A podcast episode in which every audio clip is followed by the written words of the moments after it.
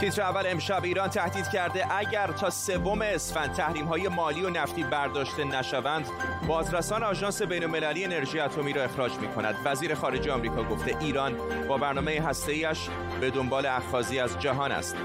شبکه‌های اجتماعی و شرکت‌های فناوری در مرکز دعواهای سیاسی آمریکا، تقدیر بعضی و تقبیح عده‌ای دیگر از بسته شدن حساب‌ها و حذف اپلیکیشن‌ها. و مازوت زیر ذره بین، چطور نفت کوره آسمان تهران و ریه های مردم را سیاه می کند. به تیتر اول خوش آمدید.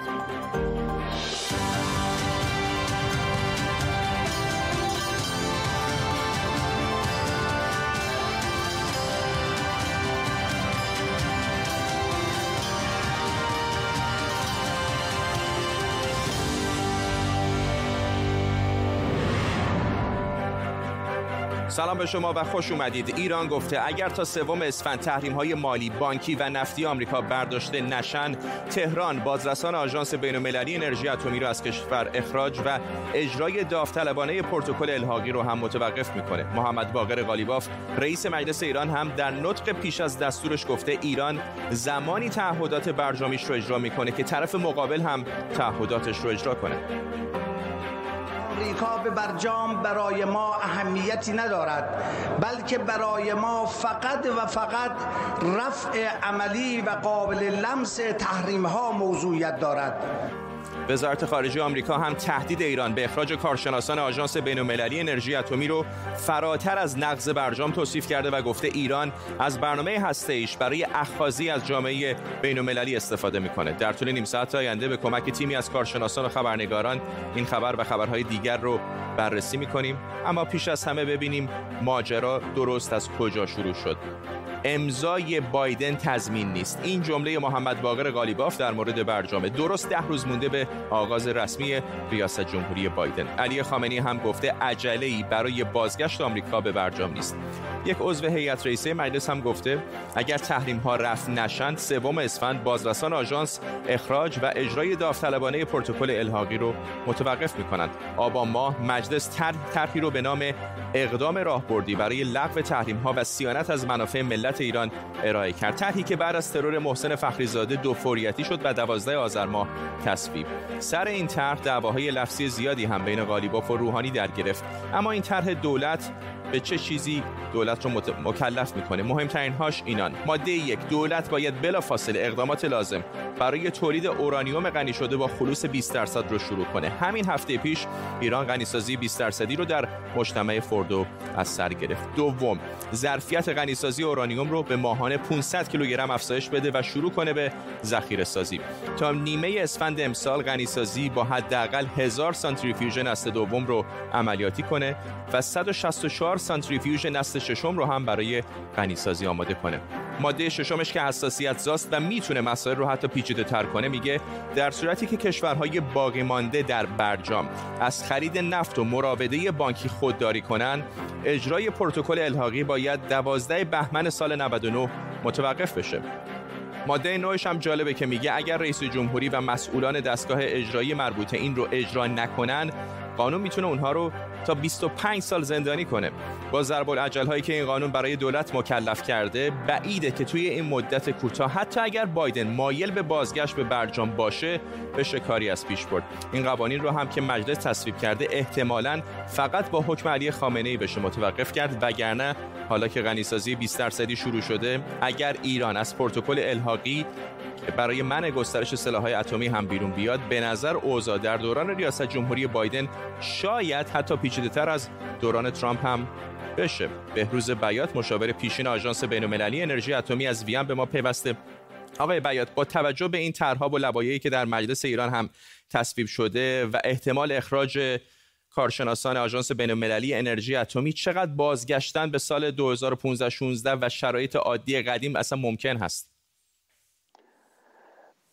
خب کارو بسیار مشکل خواهد کرد اگر که ایران از پروتکل الحاقی خارج بشه. به نظر من مهمترین بخش برجام که از غروب برجام جلوگیری میکند پروتکل الحاقیه و اگر از این وضعیت بیرون بره، ایران از خارج بشه، در واقع برجام منتفیه. برجام منتفی خواهد شد. در آن صورت آیا اصولا برجامی وجود خواهد داشت که بخواید در راجبش مذاکره کنی؟ واقعا در خور سواله. به نظر میاد که بخش غالبی از جمهوری اسلامی اصولا علاقه‌ای نداشته باشه که به توافقی برسن، چون میدانند که بازگشت به برجام قبلی با آن شیوهی که در سال 2015 بود صورت نخواهد گرفت، زیرا که درسته که امریکا در تحلیل نهایی ازش خارج شد، ولی پیش از امریکا آقای خامنه ای هم اجازه نداد که برجام به ثمر بنشیند. برجام در کنار اون متن نوشته شدهش یک روح هم داشت که فرض میکرد که جمهوری اسلامی به نحوی بگیم اهلی بشه، که این صورت نگرفت. از این نقطه نظر حتی آقای بایدن هم اگه وارد برجام بشه، همینجوری هم که بیان کرده که وارد میشه، در عین حال اعلام کرده که موضوعات دیگر مانند رفتار منطقه‌ای جمهوری اسلامی، مانند موضوع موشک‌های جمهوری اسلامی و شاید موضوع حقوق بشر هم در دستور روز قرار بگیرد و این آن چیزی است که جمهوری اسلامی ازش وحشت دارد. از این نقطه نظر یا اگر که از پروتکل الحاقی ایران بیرون بره برجامی باقی نخواهد ماند، اگر بیرون نره برجامی که به وجود خواهد آمد چیز دیگری خواهد بود از آنی که سال 2015 بود. ممنونم از شما بهروز بیات از وین اتریش با ما. پارلر برنامه مشابه توییتر که پناهگاهی برای کسانی بود که از توییتر اخراج میشن و بسیاری از طرفداران ترامپ هم اونجا هستن، با فشار زیادی برای ادامه فعالیت روبرو شده. گوگل و اپل این برنامه را از فروشگاهشون حذف کردن و آمازون هم دیگه بهش خدمات میزبانی سرور نمیده. در حالی که بعضی از مخالفان ترامپ از این اقدام شرکت‌های فناوری استقبال کردن، عده دیگر نگرانن که این روند به سرکوب آزادی بیان ختم بشه. همکارم آراش علایی از روبروی کاخ سفید در واشنگتن دی سی با ماست. چقدر جنجالی شده این بحث شبکه‌های اجتماعی در میانه این دعواهای سیاسی در آمریکا؟ این اپلیکیشن پارلر رو ما چند وقتی بود که میشناختیم، اولین روزی نیست که طرفداران آقای ترامپ از قوانینی که روی فیسبوک و توییتر بوده ناراضی ان.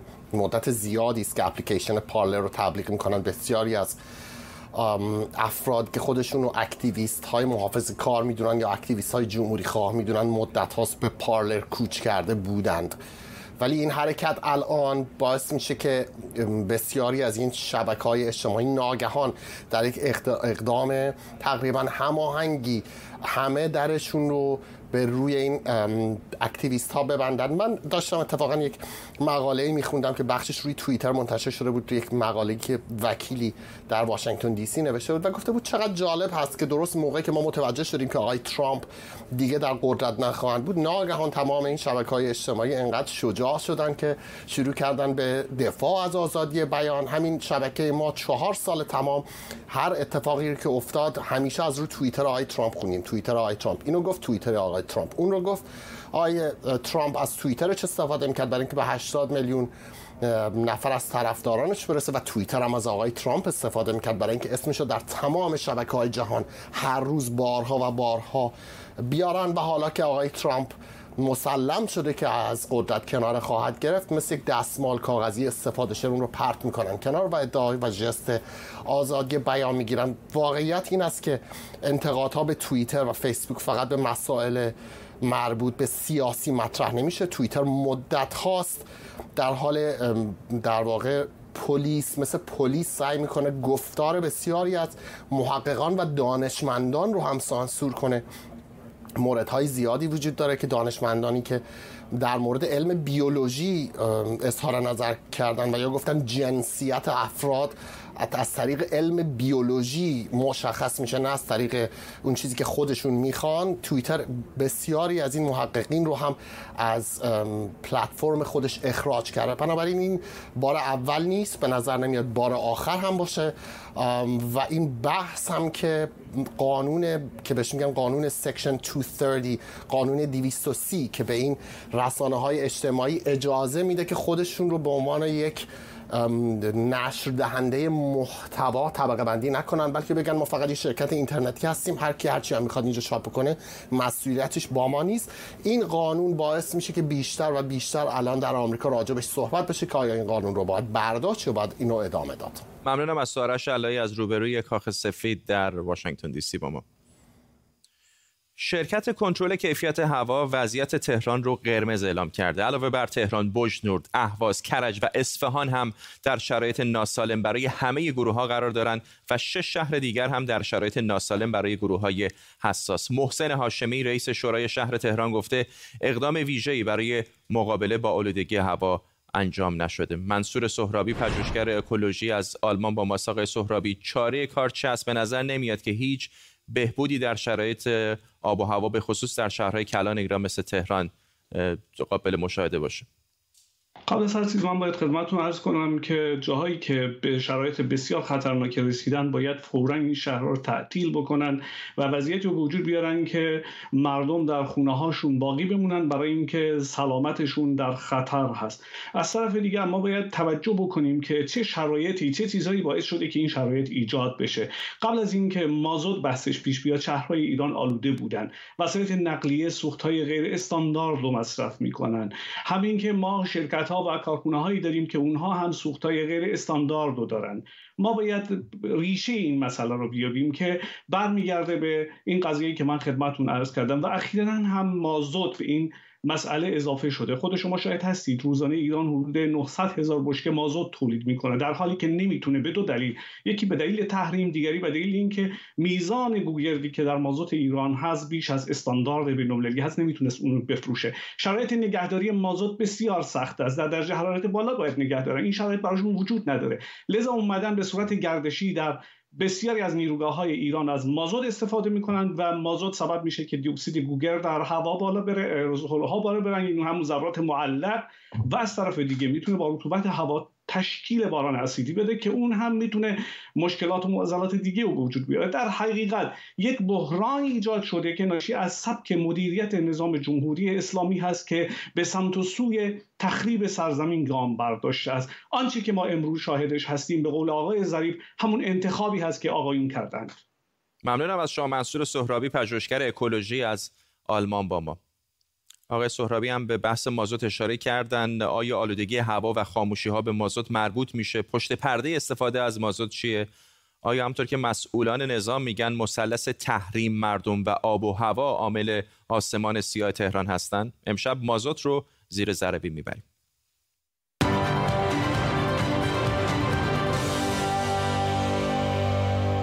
اینجا تهرانه، داریم خفه میشیم، مازاد نسوزونید. این توییتی بود که یک کاربر که از آسمان سیاه و آب و هوای کثیف تهران عصبانی بود با هشتگ مازاد نسوزونید نوشته بود. اول ببینیم مازاد چیه تا بعد بریم سراغ جاهایی که مازاد میسوزونن و دست آخر ببینیم مقصر آلودگی تهران کیه. مازاد یکی از محصولات نفته. اینجا برج تقطیر رو میبینید. نفت خام خودش یک مخلوط هیدروکربنیه که طی فرایند تقطیر تفکیک میشه. محصولات پایینی تعداد کربنشون بیشتر، یعنی غلیظ‌ترن. به خاطر همین هم بهش نفت کوره سنگی میگن. مازاد بر حسب مقدار گوگردی که داره به چند نوع مختلف تقسیم بندی میشه. مازاد تولیدی ایران 3.5% گوگرد داره، 7 برابر میزان مجاز. مورد استفاده مازاد چیه؟ به عنوان سوخت در نونوایی‌ها، ناوگان دریایی، موتورهای دیزلی و بعضی کارخونه‌ها و نیروگاه‌ها استفاده میشه.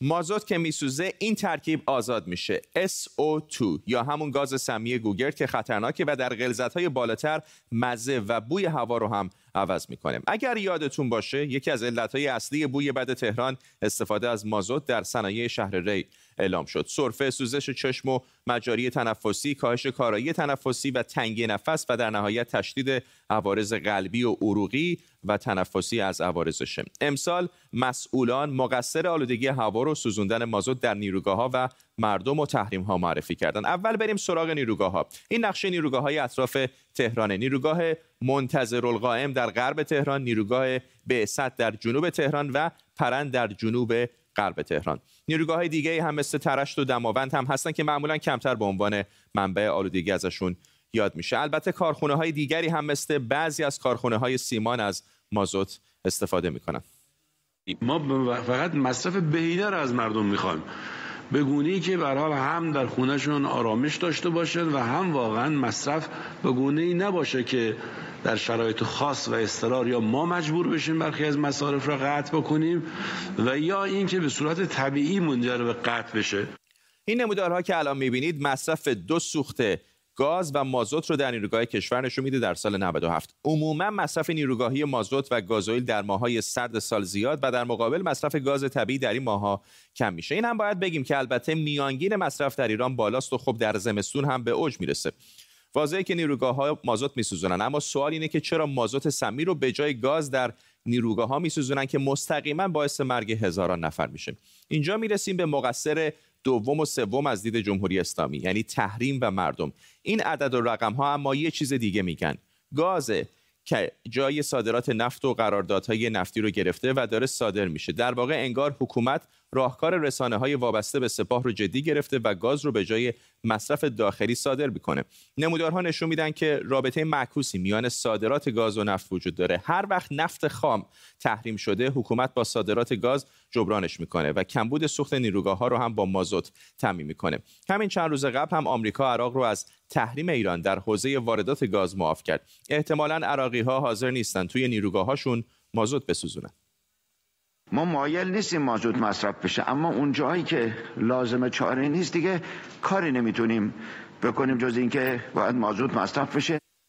پس به نظر میرسه اجباری در کار نیست و دولت بین پول صادرات بیشتر گاز و سلامتی و جان و روان مردم صادرات گاز رو انتخاب کرده. و نکته دوم همونطور که بالا نشون دادم، مازوت تولیدی ایران به دلیل مقدار سولفور بالا یعنی 3.5% احتمالاً فقط به درد صنایع داخلی میخوره، چرا که کشورهای دیگه مازوت رو به عبارتی میشکنن و به سوختی کم ضررتر و با درصد گوگرد کمتر تبدیل میکنن. پالایشگاه‌های فرسوده ایران اما توان چنین کاری رو ندارن. عمده صادرات مازوت ایران به اماراته، جایی که مازوت ایران مصرف سوخت کشتی‌ها میشه.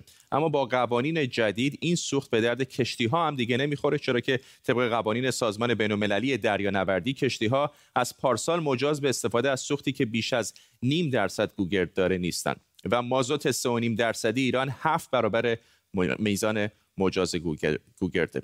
حتی تقلیل آلودگی و خاموشی‌ها به مازوت، نادیده گرفتن مشکلات گسترده‌تر و ساختاری درون کشور، حتی در مورد معضل آلودگی، چرا که آلودگی و مازوت تنها حلقه‌ای از زنجیر مشکلاتی هستند که حالا تبدیل به هیولایی چند سر شده، هیولایی که هر از گاهی یکی از سرهاش دهان باز میکنه و عده‌ای از مردم رو میبله.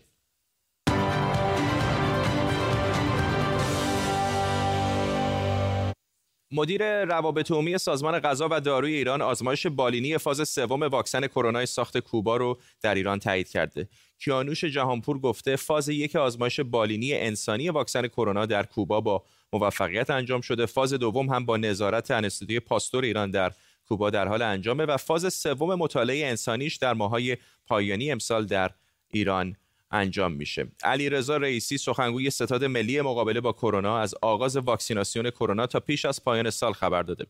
گفته که در جریان واکسیناسیون اول از واکسن‌های خریداری شده از کوواکس و بعد از واکسن ایرانی استفاده میشه. به گفته رئیسی در فاز اول کادر درمانی پیش از شروع سال جدید واکسینه میشن. و شماری از نمایندگان مجلس ایران واکسن فایزر رو مشکوک و تهدیدی برای امنیت ملی خوندن و گفتن احتمالاً واکسن‌های خارجی آثار ژنتیکی داشته باشند. محسن روح‌الامینی نماینده تهران و مسئول پیگیری واکسن گفته باید کشورهای تولید کننده اول واکسن رو 5 سال روی مردم خودشون آزمایش کنن و بعد اگر صلاح و صرفه بود اقدام به خریداری این واکسن ها بشه. 2 روز پیش هم رهبر جمهوری اسلامی واردات واکسن های آمریکایی و بریتانیایی رو ممنوع اعلام کرده بود. شاعر می‌فرماید مشو در پیچ و تاب رنج و غم گم، به هر حالت تبسم کن تبسم. روانشناسا میگن در این دوره و زمونه که شیوع ویروس کرونا دمار از روزگار بشر درآورده، نگران حال و روز و سلامت خودمون باشیم بهتر از اینه که خطرات رو نادیده بگیریم. استرس یا نگرانی درباره سلامتی یکی از نشونه‌های زندگی بهنجاره. اما مثل هر چیزی یه مرزی داره، یعنی اگر شما زیادتر از حد نگران این باشید که مریض نشین یا اینکه اصولا توجهی به سلامتیتون نکنید، ممکنه توی یکی از طبقه بندی‌های بیماری‌های روانی گیر بیافتین. روانشناسان بالینی میگن ما دو جور استرس داریم، استرس خوب و استرس بد. استرس خوب اینه که سطح نگرانی درباره یک موضوع مثل امتحان در حدی باشه که به آدم انگیزه بده که خودش رو بهتر آماده کنه، و استرس بد هم که معلومه اونقدر ترس و اضطراب به وجود میاره که کار خراب میشه. خیلی وقته که روانشناسای بالینی و روانشناسان سلامت دارن روی رابطه نگران بودن از بیماری و میزان ابتلا به اون تحقیق میکنن. اما همین چند روز پیش نتایج یک تحقیق روی 300,000 مورد در بریتانیا منتشر شد که نشون میده نگرانی خوب در پیشگیری موثره. بر اساس این تحقیق در دانشگاه ادینبرگ، کسانی که نگران بیمار شدن و سلامتیشون بودن در طول چند سالی که مورد بررسی قرار گرفتن کمتر بیمار شدند، کمتر دچار بیماری‌های مثل سرطان و نارسایی‌های قلبی شدند و در مقایسه با گروهی که زیادی نگران سلامتیشون هستن هم کمتر دار فانی رو وداع گفتند. این تحقیق نتایج جالب دیگری هم به دست آورده، از جمله اینکه گروهی که نگران سلامتیشون هستند در مجموع تصادف رانندگی کمتری هم داشتن و کلاً کمتر به خاطر سوانح رانندگی سر و کارشون به بیمارستان افتاده. روانشناسا میگن مراقبت بهداشتی عامل مهمی برای سلامتیه و باعث میشه که مردم زندگی بهتر و سالمتری داشته باشن. مثلا کسانی که بیشتر نگران خطرات مصرف سیگارن بیشتر، زودتر و موفقتر از کسانی که این نگرانی رو ندارن با سیگار کشیدن خداحافظی میکنن. این تحقیق حالا با چند پژوهش دیگه درباره ترس از ویروس کرونا همخوانی پیدا کرده که نتیجه گرفتن اونا که به طور اصولی منطقی با شیوع بیماری کرونا مواجه شدن هم از نظر سلامت جسمانی و هم روانی وضع بهتری دارن تا اونایی که خطر شیوع رو جدی نگرفتن یا کسانی که اون رو از اون ور بوم در واقع افتادن و بیش از حد وحشت زده شدم. صبا آلاله روانشناس بالینی از تهران با ماست. خانم آلاله، همیشه تو بین همکارای ما هم این بحث هستش که چقدر باید رعایت کنیم، چقدر ماسک بزنیم، چقدر نگران باشیم، دستمون رو چقدر بشوریم. کجای کار واقعا درست هست؟ این نگرانی چقدر میتونه مفید باشه، چقدر میتونه به ضرر ما تموم بشه؟ خب ببینید، این که نگرانی رو ما چطوری اصلا بتونیم برای سلامتیمون مفید بدونیم، اینکه اصلا ما آیا واقعا نگرانی رو یک احساس خوب میدونیمش یا یک احساس بد میدونیم. ما احساس نگرانی رو نه تنها نپذیرفتیم بلکه اصلا کاملا یک احساس منفی میدونیمش که همیشه سعی میکنیم ازش فرار بکنیم. و یکی از مشکلات ما همینه که اگه ما میخوایم نگرانی کمک کننده باشه که هست، چون نگرانی یک واکنش کاملا طبیعیه برای بدن، یک آلارمیه که شما رو از یک عامل بیرونی در خارج از بدن خودت تو رو مجبور میکنه، تو رو آگاهت میکنه که تو بتونی برای حفاظت خودت تلاش بکنی. و همین یعنی اینکه شما باید نگرانی رو کاملا بشناسی، کاملا بپذیریش، و همین شناسایی میتونه برات بسیار نه تنها آسیبزا باشه بلکه میتونه برات سازندگی باشه. و من فکر میکنم اگر ما نگرانی رو از جنبه سازندگی بشناسیم، شناساییش کنیم، بپذیریمش، حتما میتونه برای ما و برای زندگیمون کاملا کمک کننده باشه. چون من فکر نکنم کسی رو شما معرفی بکنید یا اصلا دیده باشه تو زندگیتون که مثلا به شما بگی من تا حالا نگران نبودم و یا اصلا نگرانی رو تا حالا تجربه نکردم. و اینکه اصلا چطور نگرانی باعث میشه برای ما کمک کننده باشه، من فکر میکنم پذیرش و قبول نگرانی به عنوان یک احساسی که همیشه از بدو تولد تا تمام در طول دوران زندگی با ما هست، همین پذیرش باعث میشه که ما این احساس رو همراه خودمون داشته باشیم، بپذیریمش و ازش به عنوان سازندگی استفاده بکنیم. خب زمان کرونا کاملا یک چیز طبیعی بود، کاملا یک چیز یعنی پذیرفته شده بود. زمانی که کرونا اومد ما منبع کرونا و منبع نگرانیمون رو خیلی نمیشناختیم، ما خیلی از کرونا نمیدونستیم، یک ویروسی بودش که برامون ناشناخته بود. خب طبیعی بود که همه در کل جهان این نگرانی و این استرس رو بسیار در طول مدت و بسیار زیاد هم تجربهش کردن. اما بعد از یک مدت کاملا شناسایی شد و برای مقابله کردن، برای پیشگیریش و برای مراقبت از خودمون راهکارهایی داده شد. همین الان هم مثلا در مورد همین کرونا ما دقیق واقعا نمیدونیم، یعنی از در حد اینکه چند تا نشانه‌های بالینی سطحی داشته باشید و سرفه بکنید وجود داره تا اینکه ممکنه برید به ICU بمیرید. برای همین آدم نمیدونه واقعا تا چه اندازه باید نگرانش باشه.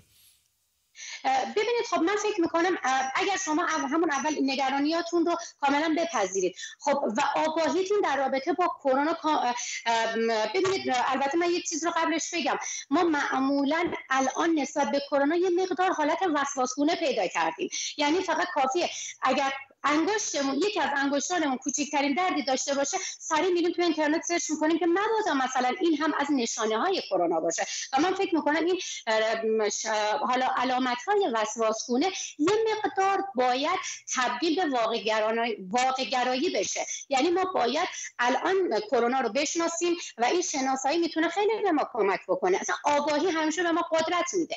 درسته که کرونا باز هم الان مخصوصا با این ویروس جدیدش که باز دوباره یه مقدار نگرانی ها رو بیشتر کرد، 100% خب همه نگران هستن، حتی متخصصین، حتی افرادی که باهاش هم کار میکنن کاملا نگران کننده هست، نگران هستن.